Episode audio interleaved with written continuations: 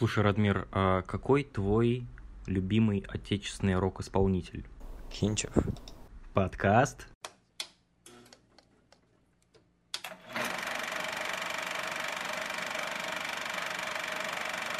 Забавно вписались, вписался фильм в то, что нужно отсмотреть фильм, как бы к определенному моменту успеть, чтобы подкаст записать. Ну, я про со мной вот что происходит. Понимаю, о чем ты, да. Да, Поговорим о фильме «Крампус», да. который вызвал а, невероятные споры в Дискорде после того, как я его застримил для наших друзей. Мгм. Вот. И э, из-за трактовки которого, из-за факта вообще трактовки которого у Бориса все порвалось внутри. Он не смог А этого он, выдержать. был, он был единственным, кто, ну, так против был. Да, и он был единственным, кто был против. Он всегда будет против. Хотя Мгм. удивительно. Ну, Вити просто не было. А, Иначе да, бы он был против. Понимаю, да. Э, Я думаю, что этот фильм заслуживает обсуждения и трактовки только потому, что этот спор произошел. Ну и Есть потому, что будет смешно, что у него вообще она присутствует и довольно, довольно серьезно.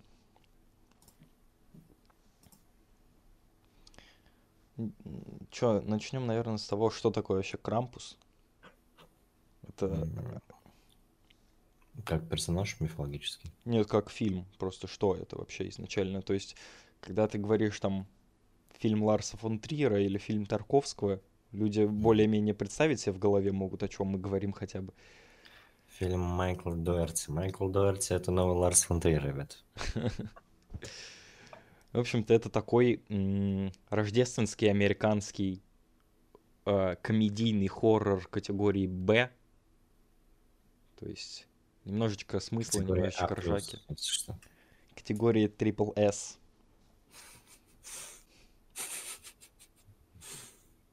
Да. Я знаю, ты подумал, что S есть только у женщин. Нет, довольно странно.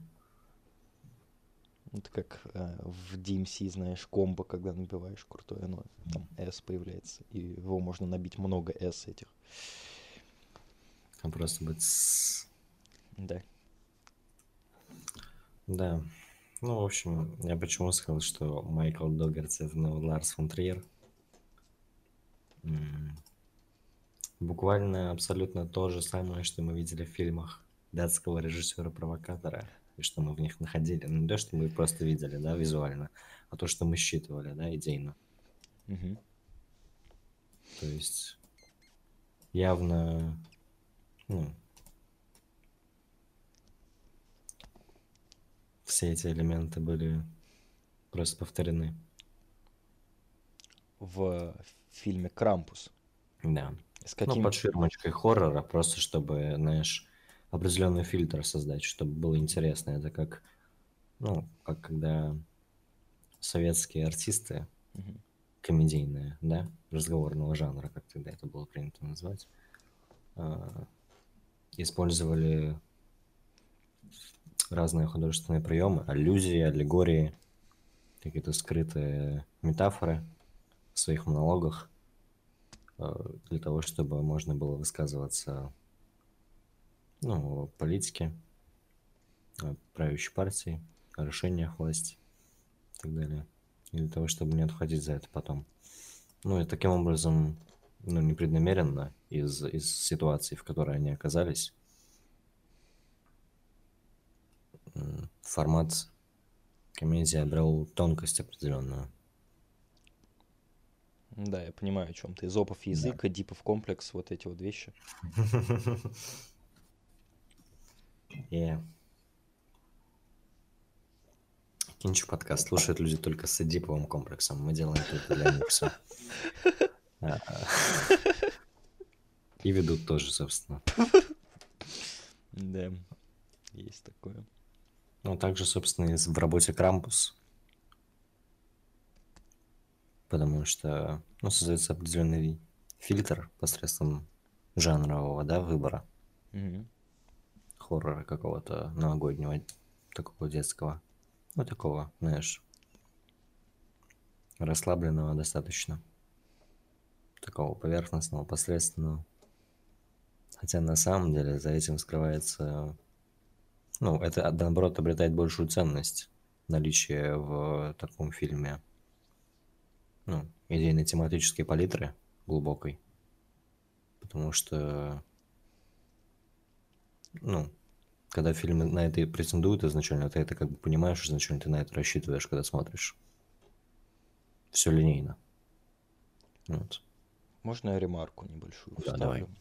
Вот э, как раз мой оппонент дискуссионный э, Борис, да, известный московский раввин, он сказал, что вот если фильм изначально артхаус, и по нему видно, что это артхаус, как Догвиль, например, то там надо искать глубокие смыслы. А если фильм изначально выглядит как что-то не претендующее на артхаус, то смыслов искать не надо, и надо а, смотреть на поверхности.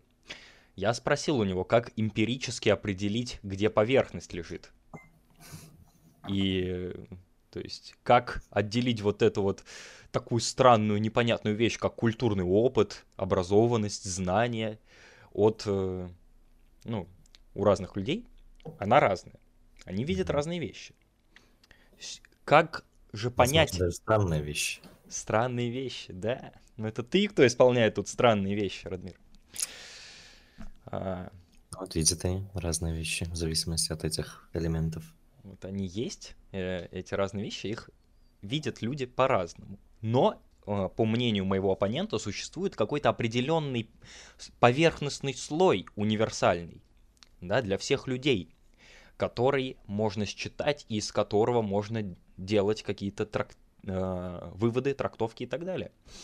причем имеется в виду, видимо, не нарратив, потому что этот человек, э, с которым я спорил, он при этом оценил Догвиль, да, ему понравилось, он согласился с нашей интерпретацией, выкачанной на фильм Догвиль.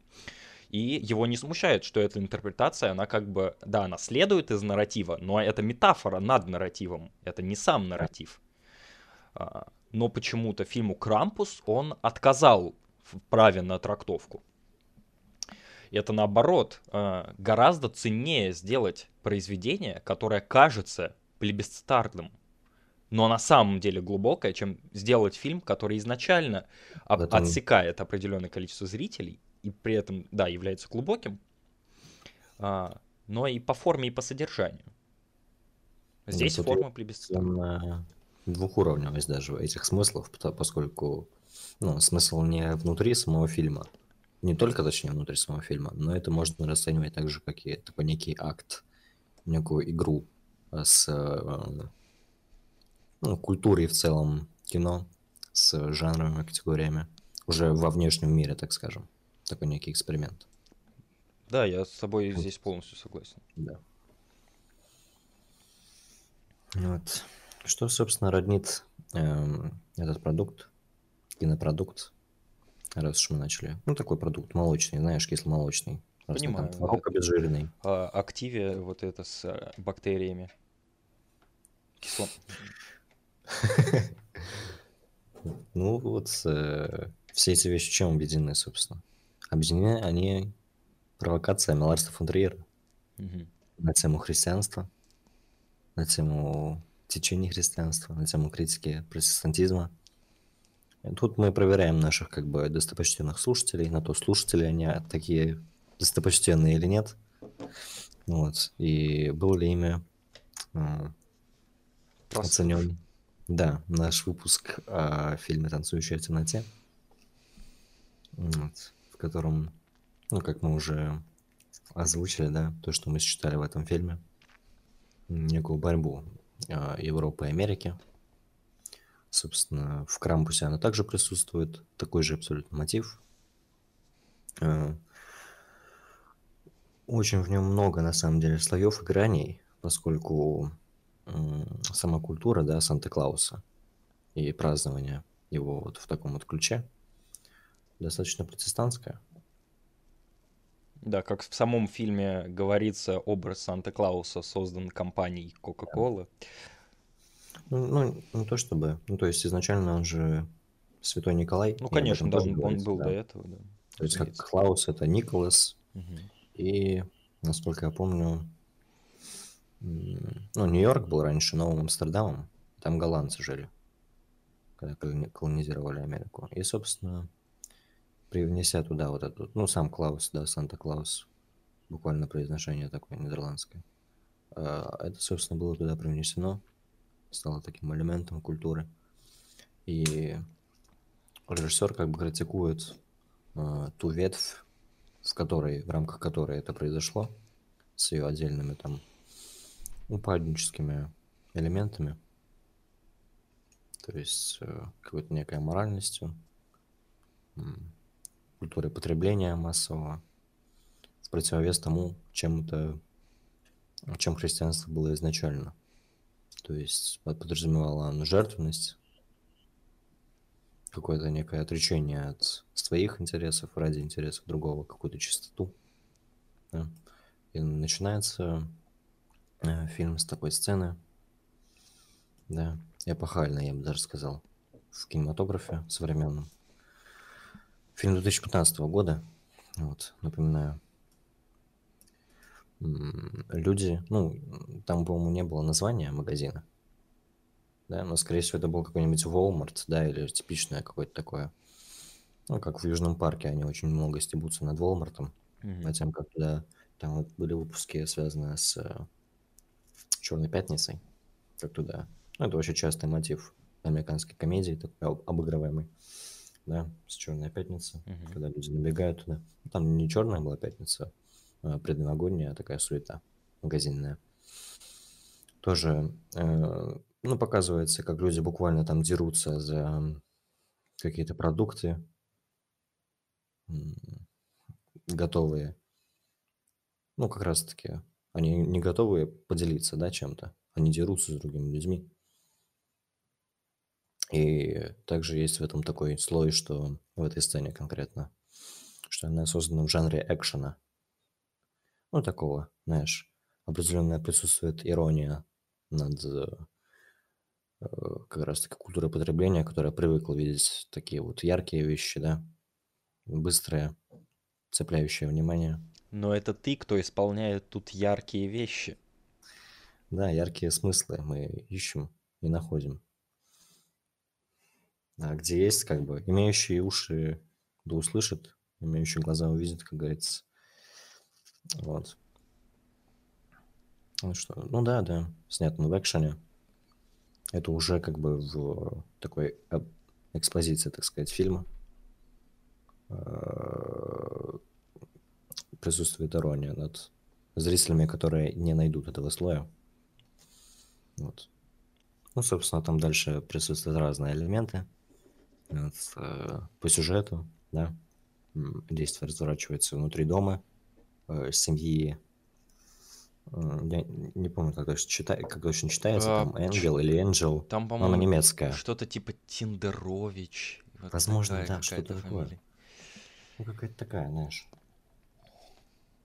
Трехскобочная. Но я не помню, как она читалась. Там было что-то типа Энгель. Ну, а- она немецкого оригина, происхождения. Мгм. Вот, и это тоже имеет смысл большой. То есть, э, объясню, что я имею в виду под большими смыслами. Это семья, э, Вот они, большие смыслы. это семья, ну, и акцент делается на ее одном из членов семьи, на сыне.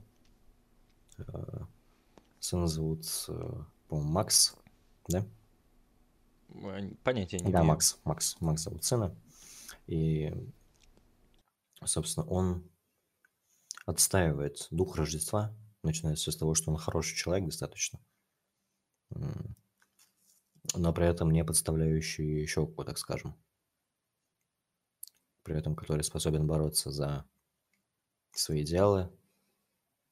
Ну, это означает, что у него есть определенная реакция, да, эмоциональная, какой-то импульс в ответ на то, как другие люди относятся к э, идеям, которые он разделяет, и он также разочаровывается в этом потом впоследствии. Как раз таки потому, что вот один импульс последовал, потом другой.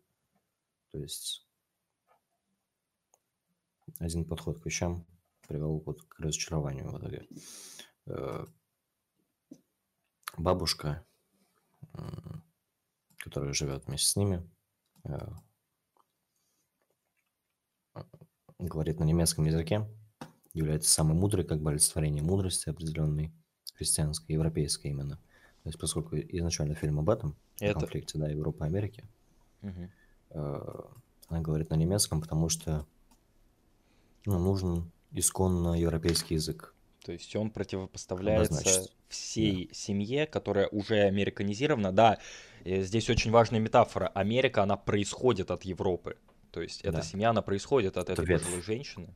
Да, да. А, она не теряет с ней полностью связь, но она уже очень сильно отличается от Европы. И именно что она не теряет, поскольку это проявляется в том, что это передается через поколение. Они достаточно, ну, в целом хорошие люди. Более-менее, на контрасте особенно с... Э, Редниками. Ну да, с их родственниками, которые, собственно, не по линии немецкой, да, то есть не от отца идут, а по матери. Э, приходят их родственники, чтобы вместе с ними спраздновать Рождество у них дома. И тут тоже присутствует важный момент, то, также критика отречения от такого от христианства, от христианской морали. Э, они приходят, но есть даже отсылка небольшая культурная, опять-таки, какой-то элемент игры, э, о том, что они приходят и забывают, забывают младенца в машине. Там один из э, членов семьи, изначально, которые, ну, к которым они приехали, да, Энгеля, Uh-huh. Он, говорит, а вы, у вас же был еще один ребенок, как бы. Они такие, да, точно. А, а, как можно забыть ребенка, да? Ну и, собственно, один из культовых фильмов новогодних, да, в массовой культуре. Это «Один дома», а, с который строится на том, что... Ну, основа сюжета, которого строится на том, что главный герой, главного героя оставляет его семья на новогодние каникулы. И режиссер как бы подшучивает над этим, что, ну, как бы праздник такой, да? Как можно оставить вообще ребенка? Я думаю, такое? Я думаю, что здесь помимо вот очевидной культурной отсылки к э, культовому фильму «Один дома», который был уничтожен на канале какого-то коммуниста, который очень да, сгорел из того, что они в богатом доме живут. Ну, в общем-то, а, прежде всего, это фундаментальная метафора на то, что американцы забыли Христа. Да. То есть вот он, младенец, которого они просто забыли, и также американцы, они забыли Иисуса. Их вера, она принципиально отличается от католичества. И хотя mm. они очень сильно набожные и религиозные, но все-таки заветы Христа в их религии, они довольно деформированы. Да, искажены. Также хотел бы отметить, что эта пожилая женщина, в чем ее мудрость? Во-первых, ее мудрость, она в старости, которая... А, подожди. Св... Можно я еще про ребенка скажу? И да, ты возобновишь тогда, я, потому что ты раз уже начал, то тебе, скорее всего, придется возобновить сначала. Да, давай. Да. Вот, и, и еще скажу про ребенка, там есть такая реплика, которая говорит ну, из приезжей семьи э, мать. Она говорит одной из своих дочерей, тем принеси ребенка, она ей говорит, который является как бы ей родной, ну, ее родной сестрой, по-моему, младшей. Там младенец буквально, я не помню, кого упало вот, принеси ее. И она отвечает, она же не моя. То есть как так? Человек даже не беспокоится. Нет э, какого-то даже волнения, какое-то чу- чувство ответственности за ближнего. То есть, опять-таки, подчеркивается э, отказ от заветов, так сказать, Иисуса. Да, возлюби ближнего своего, а этот завет, он буквальнее нарушается. Да. Вот я бы хотел добавить по поводу пожилой женщины, mm. матери, в глобальном смысле матери семейства. Mm. В чем ее мудрость? Во-первых, ее мудрость в том, что она старая, потому что Европа, она гораздо старше США, то есть гораздо да. старше Нового Света, ей уже тысячи лет, Америке там 400-500 лет. Во-вторых, ее мудрость заключается в том, что она в, пережила очень серьезные потрясения в детстве. То есть, ну, это прежде всего метафора на Первую и Вторую мировые войны. Америка, она в этой войне участвовала экспортно, То есть Да, поскольку не на своей территории. разделена, да. И поэтому, как бы, да, этой войны она не переносила. И также семья, она не видела и не участвовала в том, в чем участвовала их пожилая мать. Вот.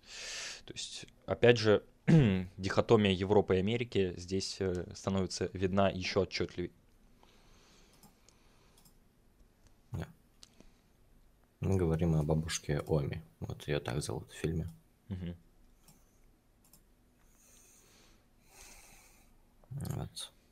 Он в середине, собственно, фильма, ну, когда уже разворачивается действие, то есть там сын Макс, над ним подшучивает дети из семьи, которая к ним приехала, двоюродные сестры, которые похожи на мальчиков, которых даже зовут э, мальчишескими именами Стив и Джонатан, что-то или Джордан, да, Стив и Джордан. Новый Джордан и новый Джордан. Ну да, если звезды зажигают, значит это кому-то нужно.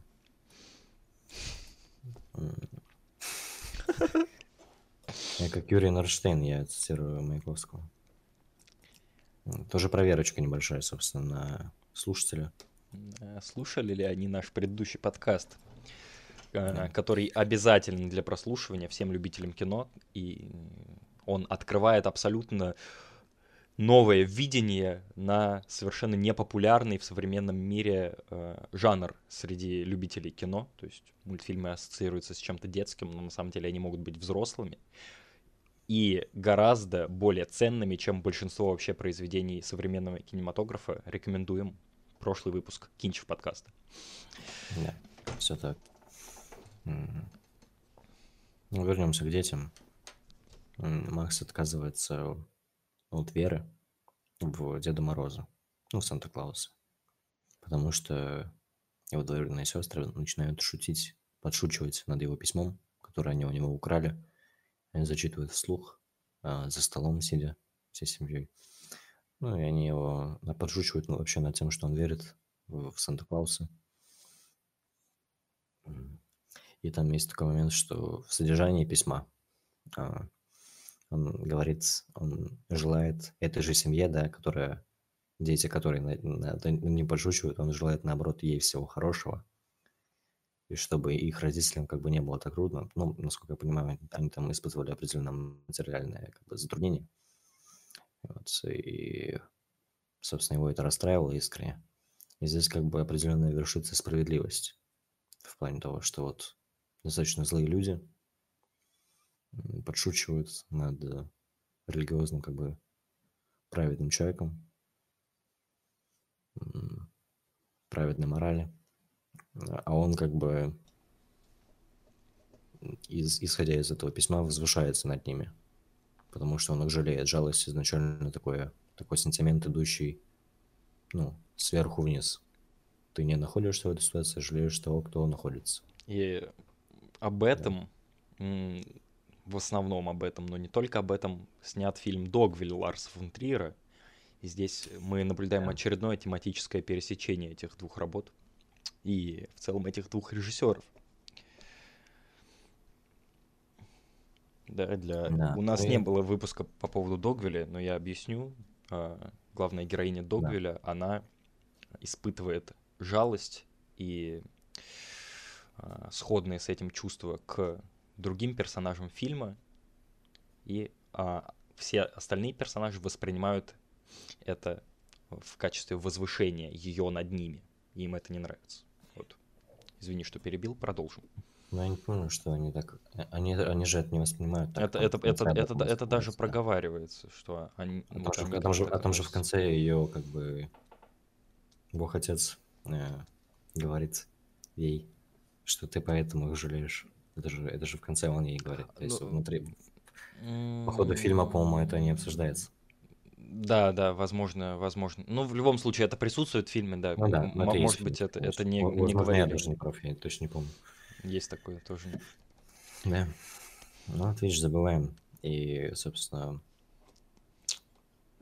Майк Дорти, Догерти, точнее, возвращает нас к истокам кинчу подкаста. К культурному краеугольному камню, на котором Был построен был наш выстроен, проект. да. да. буквально империя с нуля, можно сказать. Вот. Э, Макс отказывается после этого. Ну, Макс впадает в такой, в такой некий тильд э, касательно Санта-Клауса и его существования. Отрицает его, выбрасывает это письмо. Ну, в клочья рвет, выбрасывает в окно.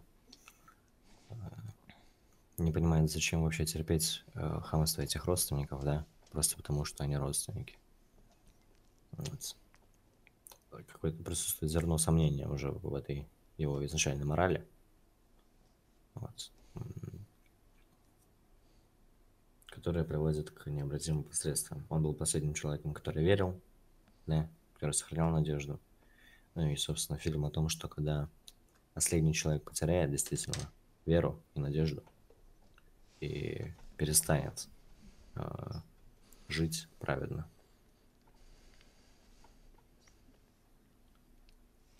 то... Перестанет быть чистым, да, то да. все, это будет конец.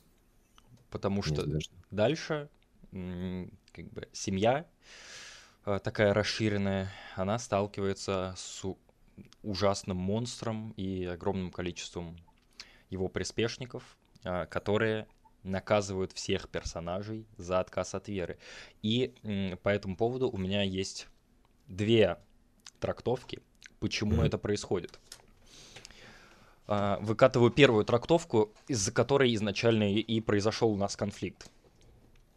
А, первая трактовка, она такова.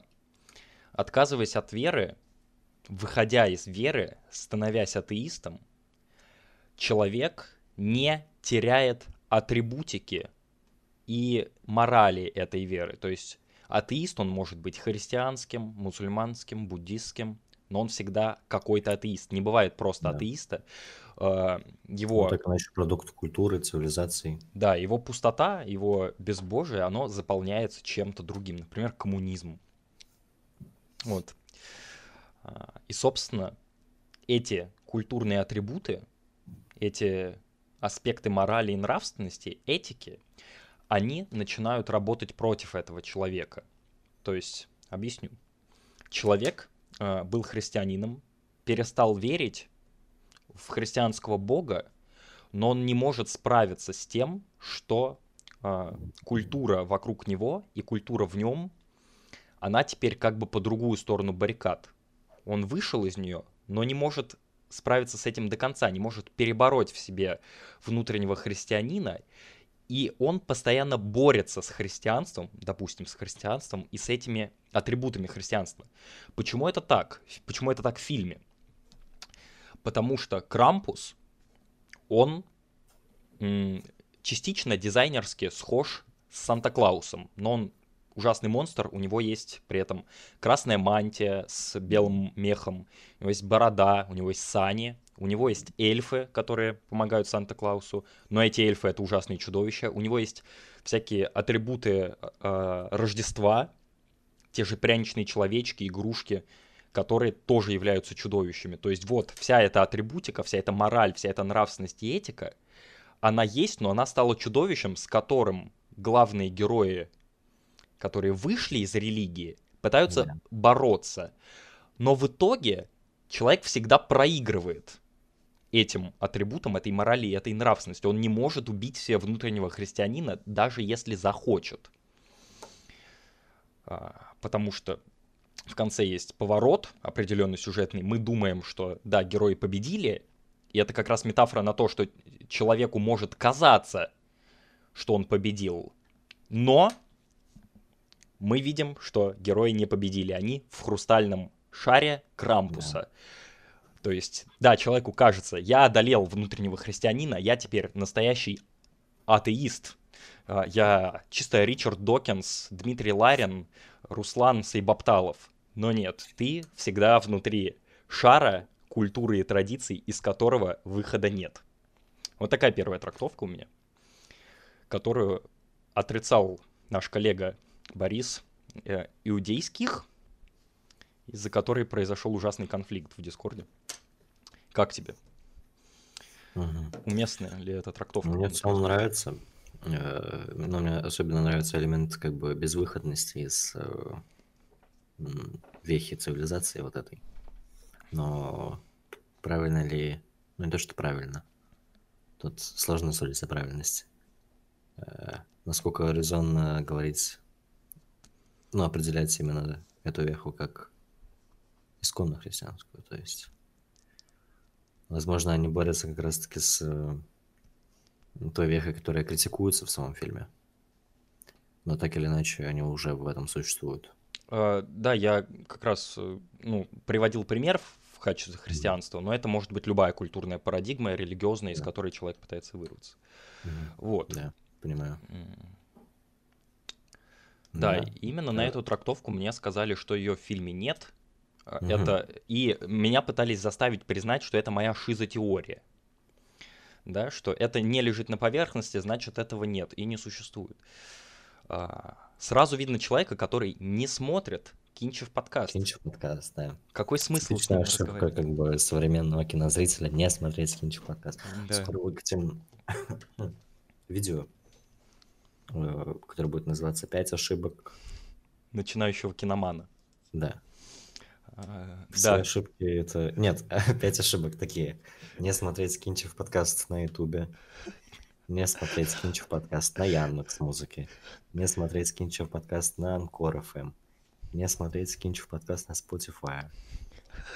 Не смотреть Кинчев подкаст, где мы еще на есть? Google Podcasts. На Google подкастах, да. Да.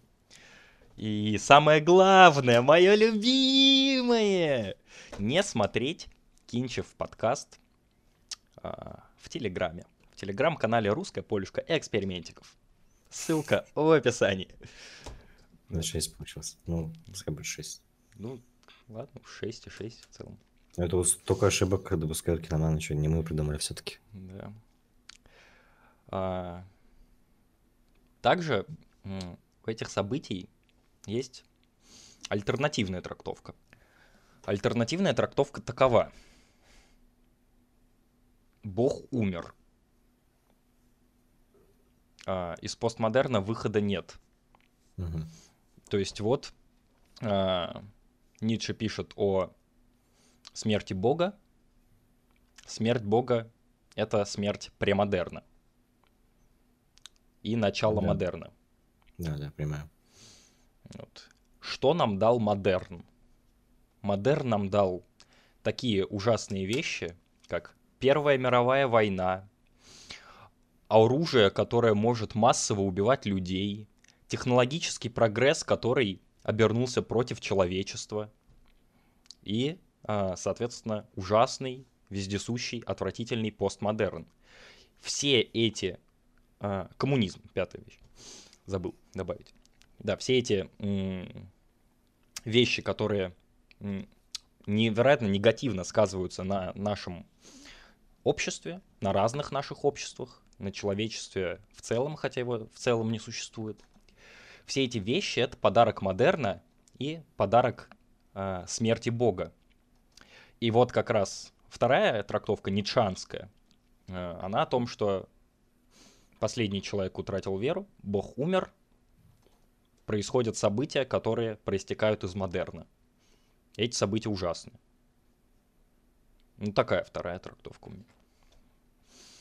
Она как бы существует параллельно с первой, она точно Да, так же я тоже думал, что она особо не противоречит. Да, То есть конечно. точно, так же, точно такая же безвыходность. Да. Ну, собственно, сам, да, этот художественный прием того, что они находятся в стеклянном шаре, он, собственно, обязывает к э, подобной трактовке. Кстати, ты заметил, что фильм э, довольно левый и довольно феминистический? В плане того, что э, Объясню. женщины могут стрелять и попадать в цель Э, без огнестрельного оружия. Практически ты прав, только женщины могут стрелять из огнестрельного оружия и попадать в цель. А, не- не- Нет, там некоторые все-таки стреляли и попадали тоже. Сма- Смотри, а, там было три женщины, две матери помладше, а, четыре, две матери помладше, бабушка и собака, собака-сука, то есть э, тоже женщины.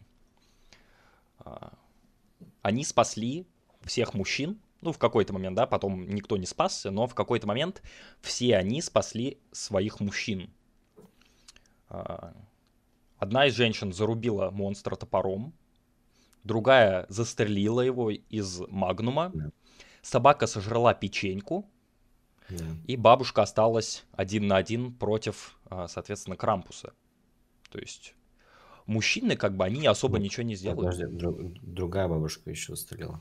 Нет, не Еще, бабушка, а и- тетя. да, еще и тетя. То есть а, все женские персонажи, они так или иначе а, справились с одним монстром. Ну, кроме самой старой бабушки, которая с Крампусом не справилась, но она вышла с ним один на один, никто бы не осмелился этого сделать.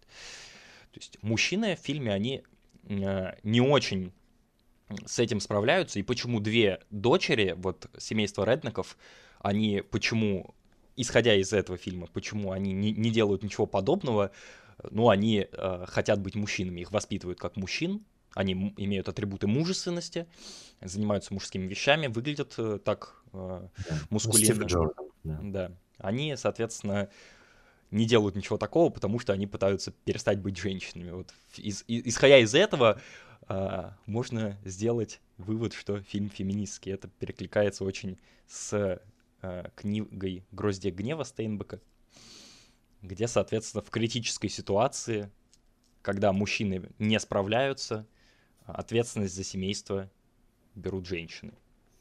Вот. Такой момент присутствует тоже в картине. Это невероятно многоуровневое произведение, оказывается. Да, то есть очень многогранная.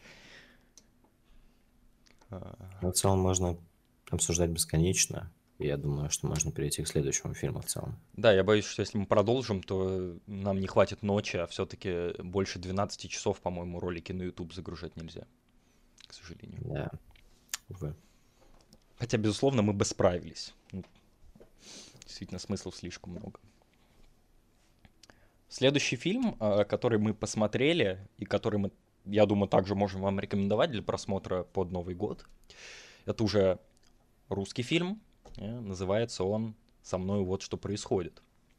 Фильм другого жанра, другой стилистики, но также достаточно, достаточно ценный. Хотя, на мой взгляд, слоев там меньше все-таки, чем в Крампусе. Ну, что есть, то есть. Тут уж можно трезво оценить, как бы. Да. Ты начнешь? Ну, можно, да. А, Фильм 2012 года режиссера Виктора Шамирова, в котором он также снимается. Вит- Виталия, Фильм. может быть, нет? Точно Виктора? А, Не, все-таки тут, тут Виктор. Тут Виктора, да. Виталий Шамиров, он другие фильмы снял с Григорием Куценко, которого не Григорий зовут на самом деле. Григорий Куценко, Виталий Шамиров, а, Анджей Сапковский, вот эти вот люди. Ой, да, Анджей Сапковский, тот, который Сталкера снял, сериал для Netflix такой был в этом году. Или в прошлом, Довольно, довольно хайповый. да. Тоже рекомендуем. Возможно, будет также обсужден на Кинчев подкасте. Мгм. Вот так вот. Э, Во-первых, да, стоит отметить про ну, со мной вот что происходит. То есть это является определенным приквелом к э, фильму «Парадигмы», поскольку, ну, главного героя зовут Артем, и, ну, Артем в жизни находится в ситуации, когда время, ну, работает против него с двух сторон.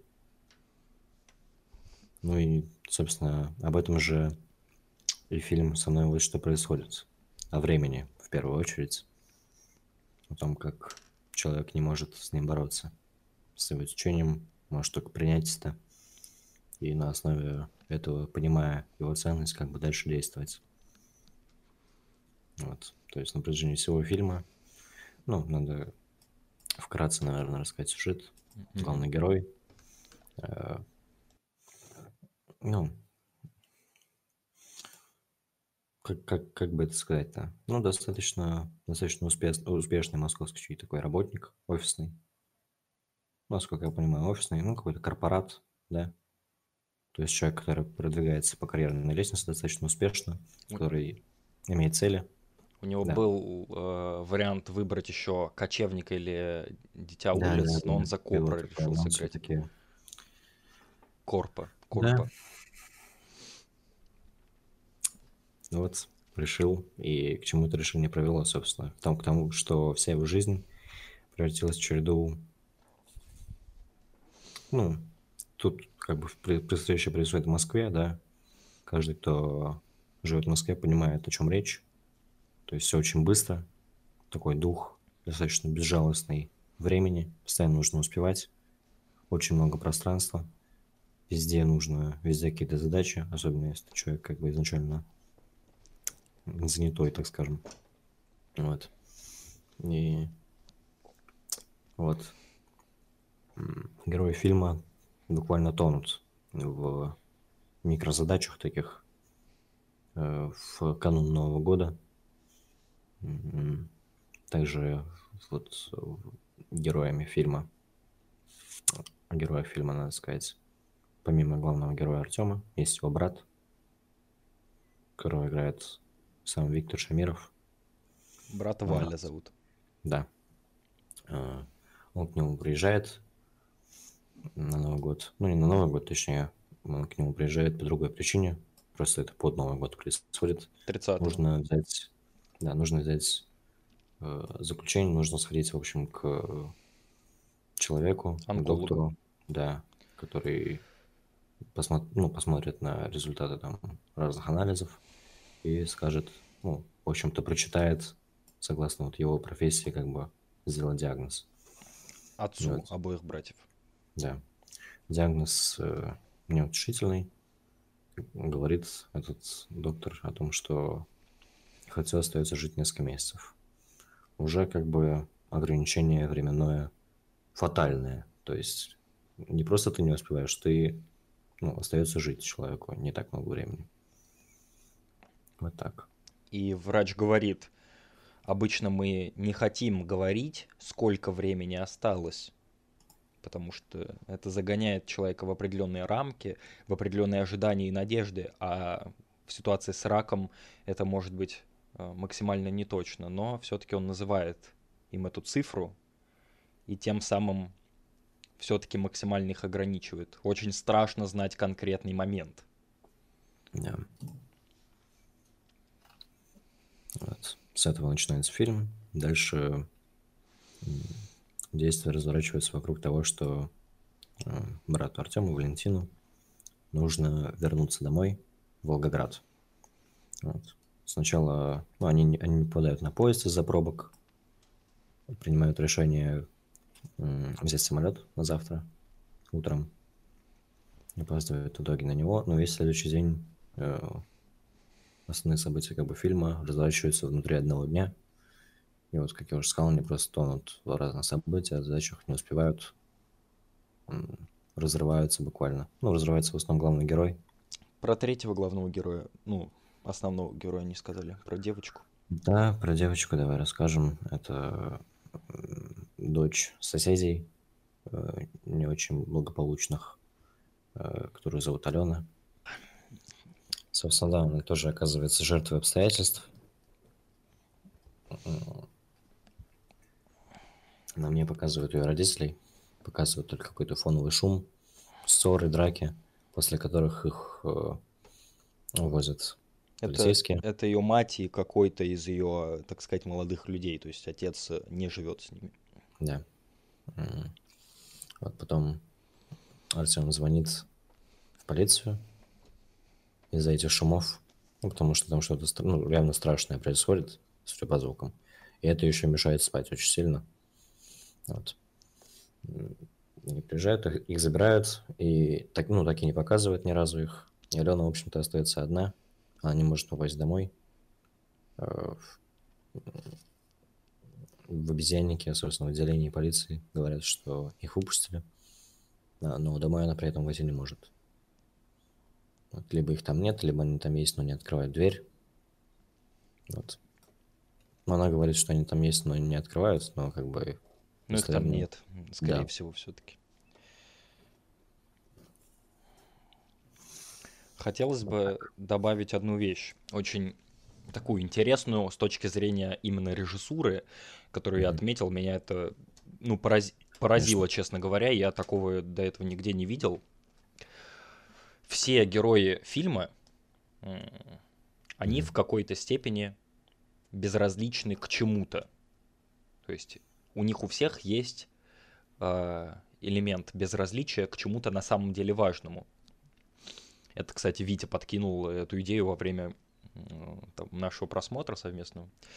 Но я разовью это немного в другую сторону. С точки зрения режиссуры, это их безразличность, она показана очень интересно. Они все говорят максимально безразлично. У них... Я сначала подумал, актеры как-то плохо играют, типа нереалистично, что ли, не... есть ощущение, что они должны говорить не так. И потом в какой-то момент я понимаю, бам, а, все они без, безразлично играют, у них безразличный голос, у них мало интонаций и мало тонального разделения, потому что они безразличны друг другу. И это показывается в фильме аудиовизуально таким образом. Все-таки за игру актеров отвечает режиссер. Ты заметил этот момент? Я вижу по лицу, что угу. тебя это смущает. Если, если честно, да, меня немного это смущает. Ну, то есть... Ну да, они действительно к некоторым вещам безразличны, к которым они должны... Ну, а что тогда у Валентина? К чему он безразличен? Он же, наоборот, достаточно беспокойный. То есть во, во время своих обычных реплик, разговоров, да, он такой меланхоличный, интеллектуал. Да, но у него все равно присутствует некая отрешенность в голосе. Ну, это обычно, да. Ну, то есть он просто разговаривает обычно. Он э, как бы живет изначально в Волгограде, он не привык к такому темпу жизни. Вот. Немного он ну, подтупливает, можно сказать. Ну, в ситуациях там, когда они на улице. Он говорит о том, что вот о своих впечатлениях от метро там во время своей предыдущей поездки в Москву. А, будто а, его, там... а Валентин это единственный персонаж, которому не все равно на важные вещи. Да, поэтому, да, и поэтому он говорит э, обычно, да, все остальные персонажи нет. Вот он именно тревожится, как бы. Да, он тревожный вещах. человек, невротичный, я бы даже сказал. Вот. Ну вот, весь этот день проводится в, таки, в такой череде сует. В ходе которых, там, в результате которых все рушится. Не успевается вообще ничего. Ни у кого. То есть Валентин не возвращается в Волгоград.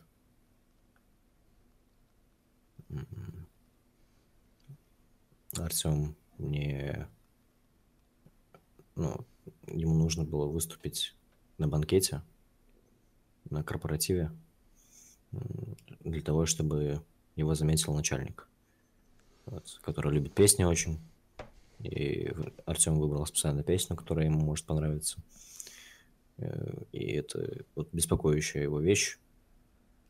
В конце вообще оказывается, что сам этот босс как бы будет петь эту песню, и две песни как бы не гожа, поэтому ты давай как бы петь не будешь.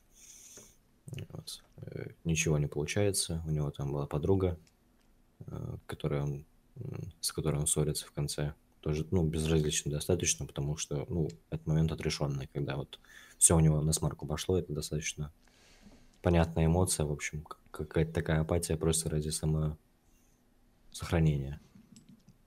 Его, вот. его трагедия, она в том, что путь, который он выбрал, он сам считает его не самым удачным, ему об этом говорит его отец, и он, э, ему не нравится даже путь, который он выбрал. Но он еще и терпит неудачи на этом пути, фатальные да. неудачи. Э, со мной вот что происходит, то есть это происходит даже не по его вине. Это, это вот именно с ним происходит, вот в этих обстоятельствах. Да, это происходит с ним, но это ну, происходит сути... не по причине его действий. Ну, это, по сути, ко всем вот этим трем героям применимо. То есть, вот с Аленой то, что происходит, они попадают домой. Ну, просто не попадают. Вот. Потом эм, появляется вариант, как бы, после общения с отцом, ее биологическим, э, после звонка появляется перспектива как бы, провести Новый год у него. После, и это как бы, этот вариант откидывается потому что там к ним тоже приходят какие-то гости, и ну, настоящая, на, на данный момент как бы его жена э, настояла на том, чтобы Алена не было. И вот она как бы тоже в череде этих обстоятельств с ней происходящих, на которые она повлиять вряд ли в силах. Ну и да, и, собственно, Валентин, который из-за погодных условий уже не может попасть. То есть его рейсы перенесли.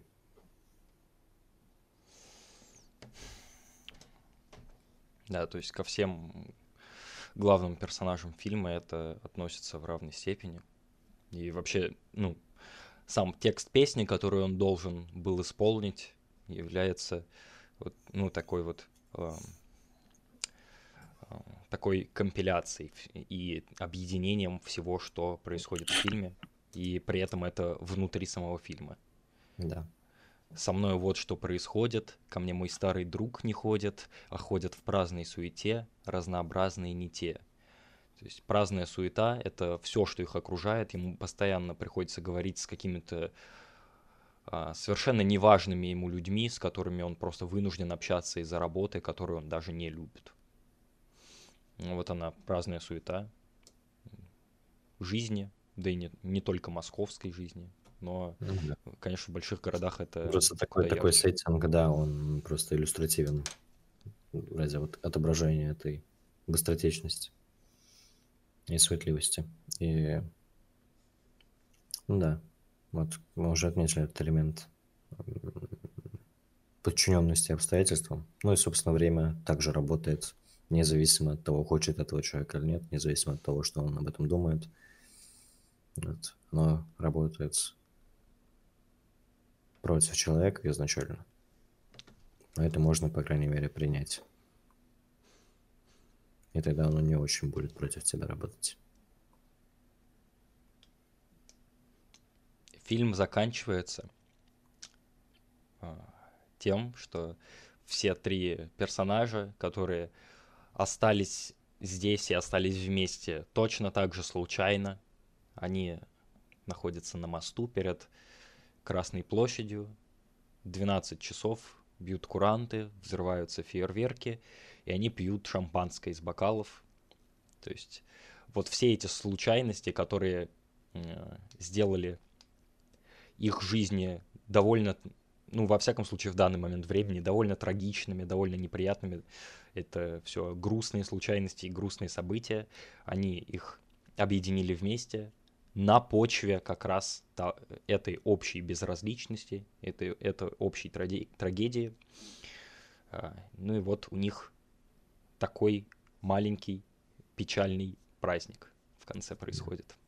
То есть их объединение, оно как бы само по себе такой метафорический праздник для них, они находят что-то хорошее друг в друге, и они сведены плачевными обстоятельствами. И также вот Новый год, он в целом, и это как раз интересно в контексте разных культур, Новый год у нас это все-таки такой достаточно меланхоличный праздник.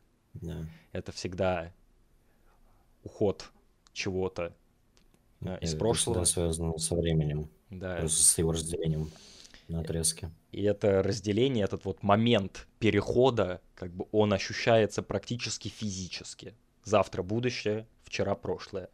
А ты здесь и сейчас, в прошлом тебя поджидают вещи, которые ты не сделал или сделал не так, в будущем тебя ждет неизвестность, и ты замкнут в этих клещах, которые давят на тебя и могут раздавить, а могут и нет. Но для этого надо быть достаточно сильным человеком, чтобы жить. Да. И, и вот а, такое Рождество, ну, Новый год, Рождество в нашей как бы массовой общемировой культуре, Более-менее синонимично, да. да, примерно синонимично. Это примерно один период времени, примерно одинаковая атрибутика праздников. А, В Америке это все-таки праздник, который связан вот с таким вот чем-то вес- абсолютно Светлым, веселым, добрым. светлым и не связан с этой меланхолией и грустью, и поэтому как бы э, фильм Крампус, который мы сегодня обсуждали, он частично комедия, частично хоррор, чисто развлекательные жанры. Да. Русский фильм — это драма. Тоже а, об этом же периоде. И здесь можно вспомнить Кубрика и Тарковского, и их фильмы «Космическая Одиссея 2001» и «Солярис», чтобы вообще понять, насколько по-разному кино снимают у нас и на Западе. На Западе это четкая трактуемость, это такая некоторая сухость, это наличие даже пускай многих слоев, которые обрабатываются чисто интеллектуально. Ты видишь Да, смысл, Они считываются именно. трактуешь, считываешь. Русское кино — это поэзия своеобразная. Да. Ты просто предстаешь перед этим и вот проживаешь это, Да. переживаешь. И также оттенками чувств, эмоций. это работает здесь, это работает в Солярисе и Космической Одиссее. Ну, это просто я привожу как примеры, во-первых, показательных режиссеров, во-вторых, фильмов, которые примерно про одно и то же. деле. тематику, да. Вот. Так, такое разное кино. И, Да. ну, я бы всегда, конечно, хотел выбирать наше отечественное кино, потому что эта поэтика нашего русского бытия, она очень привлекательна.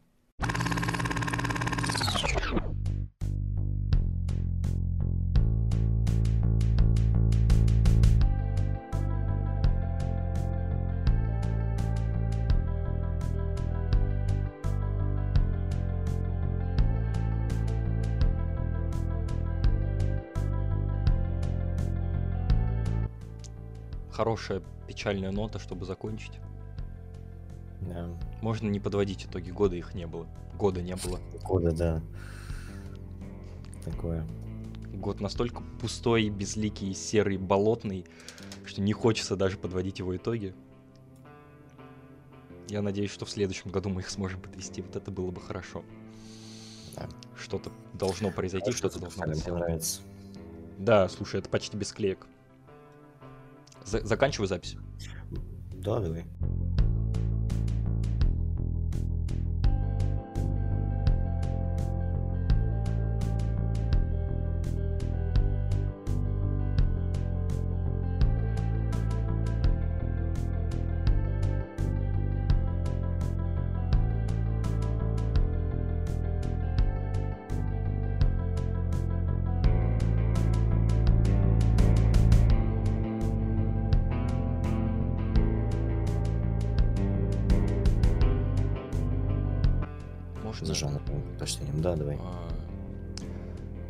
Вырежем. Ты насколько глубоко в слоях посторонней застрял? Нет, абсолютно никак. Это реально мои трактовки. Ты меня пытаешься затроллить? Ну нет, это, это да, это цельно, это, это цельно, как бы оно так и есть, да, это, мо- это так трактуется, это офигенно, что ты это вообще так трактуешь, но просто факт формы подачи, я просто сейчас постепенно Ну, с ума схожу. Ну, ну, люди же поймут, что такая немного приколыга присутствует. Приколыга, Да. приколдыха. Вот. Эм, Продолжим.